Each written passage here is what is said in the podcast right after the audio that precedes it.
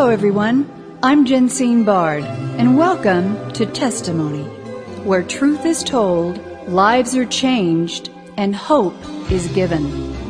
Revelation 12:11 tells us that we overcome by the blood of the Lamb and the word of our testimony, a testimony of your story for His glory. She would witness the horror of a 13-week-old struggling for life. For the first time, that ultrasound, that visual, would forever change the way she looked at the organization she fiercely and loyally supported, defended, and promoted for 8 years. What did she see? What did she do? And why was the organization known as Planned Parenthood so determined to stop her?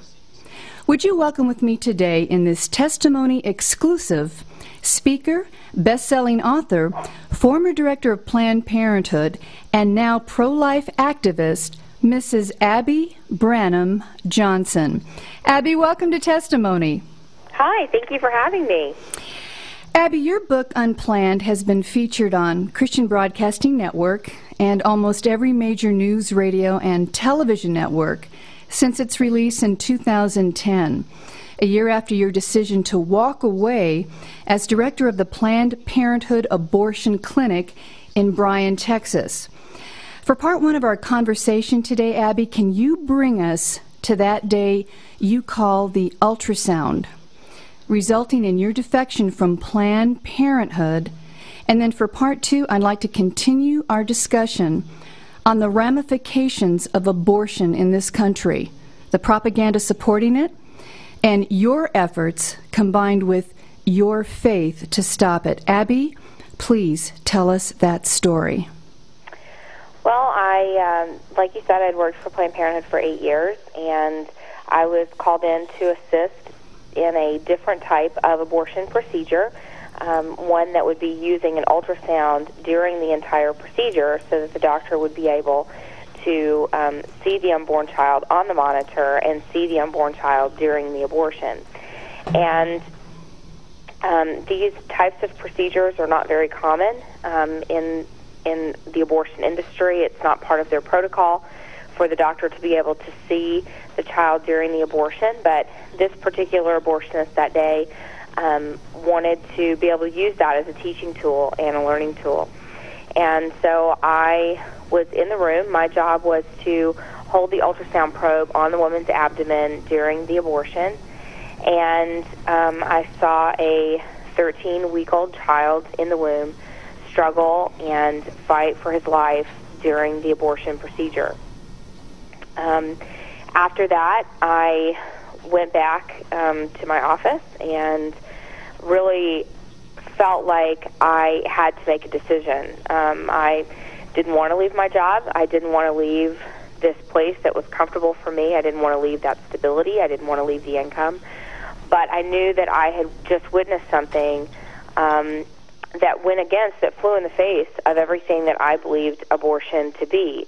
I believed that it didn't have anything to do with the baby, that this is all about the mother and her decision, but clearly I was, looking at this child struggle and fight for his life, and I knew that that disconnect that had been so prevalent for me for 8 years, that was now connected, and so I had to make a decision.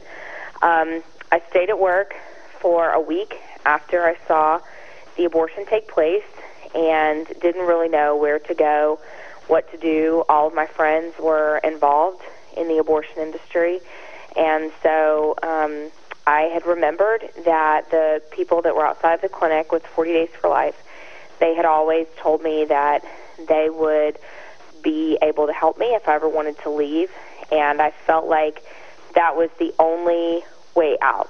I felt like that was the decision that I was going to have to make. I was going to have to trust people that I had been told were my enemy. And so I went to the pro-life group in my area and that ran the 40 Days for Life, and basically just told them my story and told them that I wanted to leave and that I needed help. And the next day, that was on October 5th, and October 6th, I resigned from Planned Parenthood and began, you know, just kind of this journey into the pro-life movement. And 3 weeks after I left, I got a phone call from a friend of mine that worked at Planned Parenthood, asking me different questions, asking me if I was, you know, working with the pro-life group there and all of this. And so it kind of prompted me to believe that word had gotten out that I had left, and I had left not believing in abortion anymore.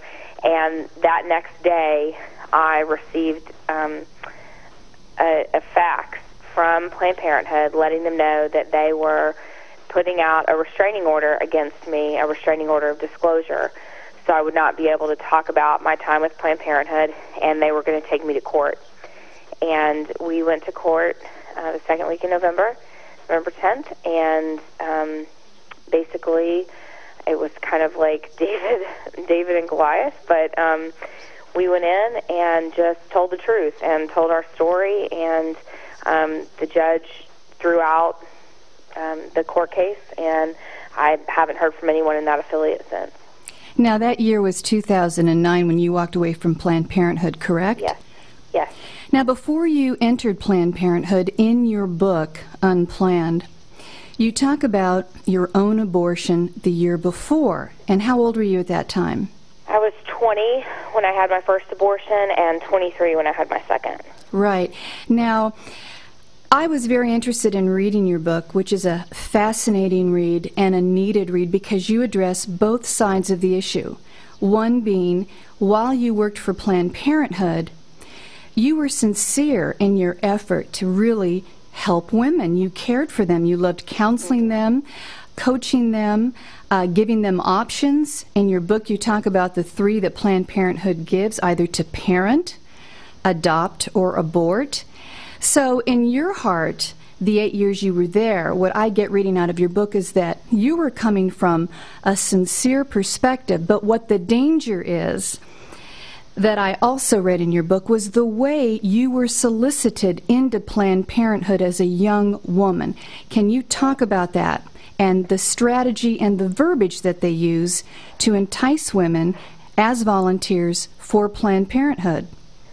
Yeah, well, I didn't know anything about Planned Parenthood, actually, before I started to volunteer with them. The first abortion I had was at a private clinic. I didn't grow up around a Planned Parenthood, didn't know anything about them. I grew up pro-life. My parents were pro-life, but we didn't sit around and talk about it around the dinner table, or we didn't have conversations on abortion or about being pro-life or pro-choice. And so when I was first introduced to Planned Parenthood by this woman that was recruiting for volunteers, she started telling me about what Planned Parenthood believed, that they wanted to help men and women who were low income and help them, you know, get on birth control or help them get annual exams, and that a very, very small percentage of what the services they provided were actually abortion, and that their goal was to reduce the number of abortions every year, that they did not want women to make a decision to have an abortion, that they wanted, you know, all pregnancies to be planned and wanted. And for me, as someone who didn't know either side of the debate, that sounded pretty good to me. You know, they started talking about illegal abortion and how dangerous it would be if abortion became illegal, because women would be going to these back alleys. And, you know, as someone that had had an abortion just a year previously, you know, I was thinking to myself, gosh, that would be terrible. I'm glad that I was able to have a safe and legal option to terminate my child.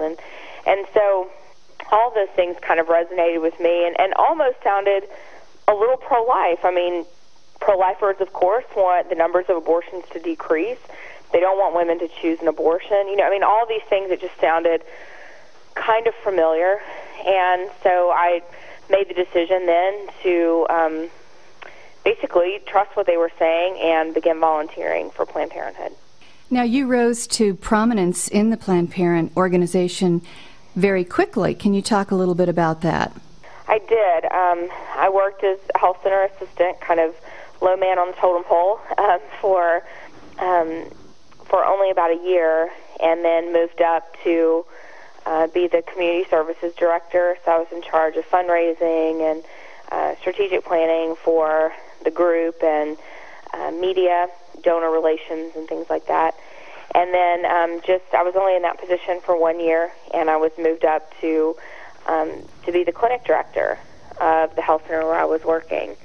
And I was responsible for both the family planning and the abortion programs, and was responsible for making sure that we met our abortion and family planning quotas, that we performed enough abortions, worked up to that quota, and I was responsible for all the staff. I mean, I really loved my job. I thought I was doing the right thing. I thought I was doing what God wanted me to be doing. I went to church every Sunday, and I worked at Planned Parenthood, and I thought that I was doing the right thing and helping women who were in crisis. So, Abby, let me ask you this question. As a Christian, you had 2 abortions. How did you justify in your mind those 2 abortions, which you never talked about? You didn't tell your parents. No. You didn't tell your husband at that time, now your ex-husband, that you had these abortions. That must have been horrific for you to hold all of that inside. How did you justify that, and when did you decide to share it? I don't really know exactly how I justified it, but I know that, you know, I thought, well, I should, you know, be able to control this and make this decision on my own.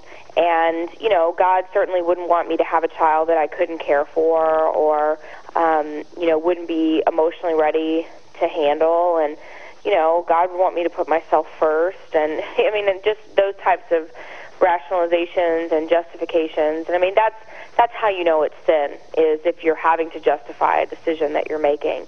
Because if something's right, you don't have to rationalize it or justify it. But I think that basically that was one of the things that kind of brought me into Planned Parenthood, was knowing that I justified these abortions for so long, and just kind of wanting everybody else to jump on the same sinking ship that you're on. And what was amazing to me, your now husband, even though he opposed the work that you were doing, and across the other side of the fence, the Coalition for Life opposed what you were doing, yet they reached out to you in love. They never stopped loving you, which I thought was an interesting approach, rather than the in-your-face, you're horrible, you're wicked, you're going to hell, which didn't work for you and probably not a lot of other women who were considering the choice to abort, parent, or adopt. Abby, in our next segment, I want to talk more about Planned Parenthood and your efforts as a pro-life activist now. But I want to talk about a particular doctrine called the Jaffe Memo that you are not allowed to talk about, and give our audience a little more meat as to the origins of Planned Parenthood and what we can do to stop their efforts. Ladies and gentlemen, you've been listening to Abby Brannan Johnson, best-selling author of Unplanned, former director of Planned Parenthood in Bryan, Texas, and now a pro-life activist changing lives for Jesus Christ. Abby, we look forward to having you back next week on Testimony. Thank you so much. Thank you. If you would like more information, you can visit our website at jensenbard.com. That's one word, JensenBard.com. Or write to us at Testimony, P.O. Box 1333, Palm Desert, California, 92261. That's P.O. Box 1333, Palm Desert, California, 92261. I'm Jensen Bard. Please join us again for Testimony.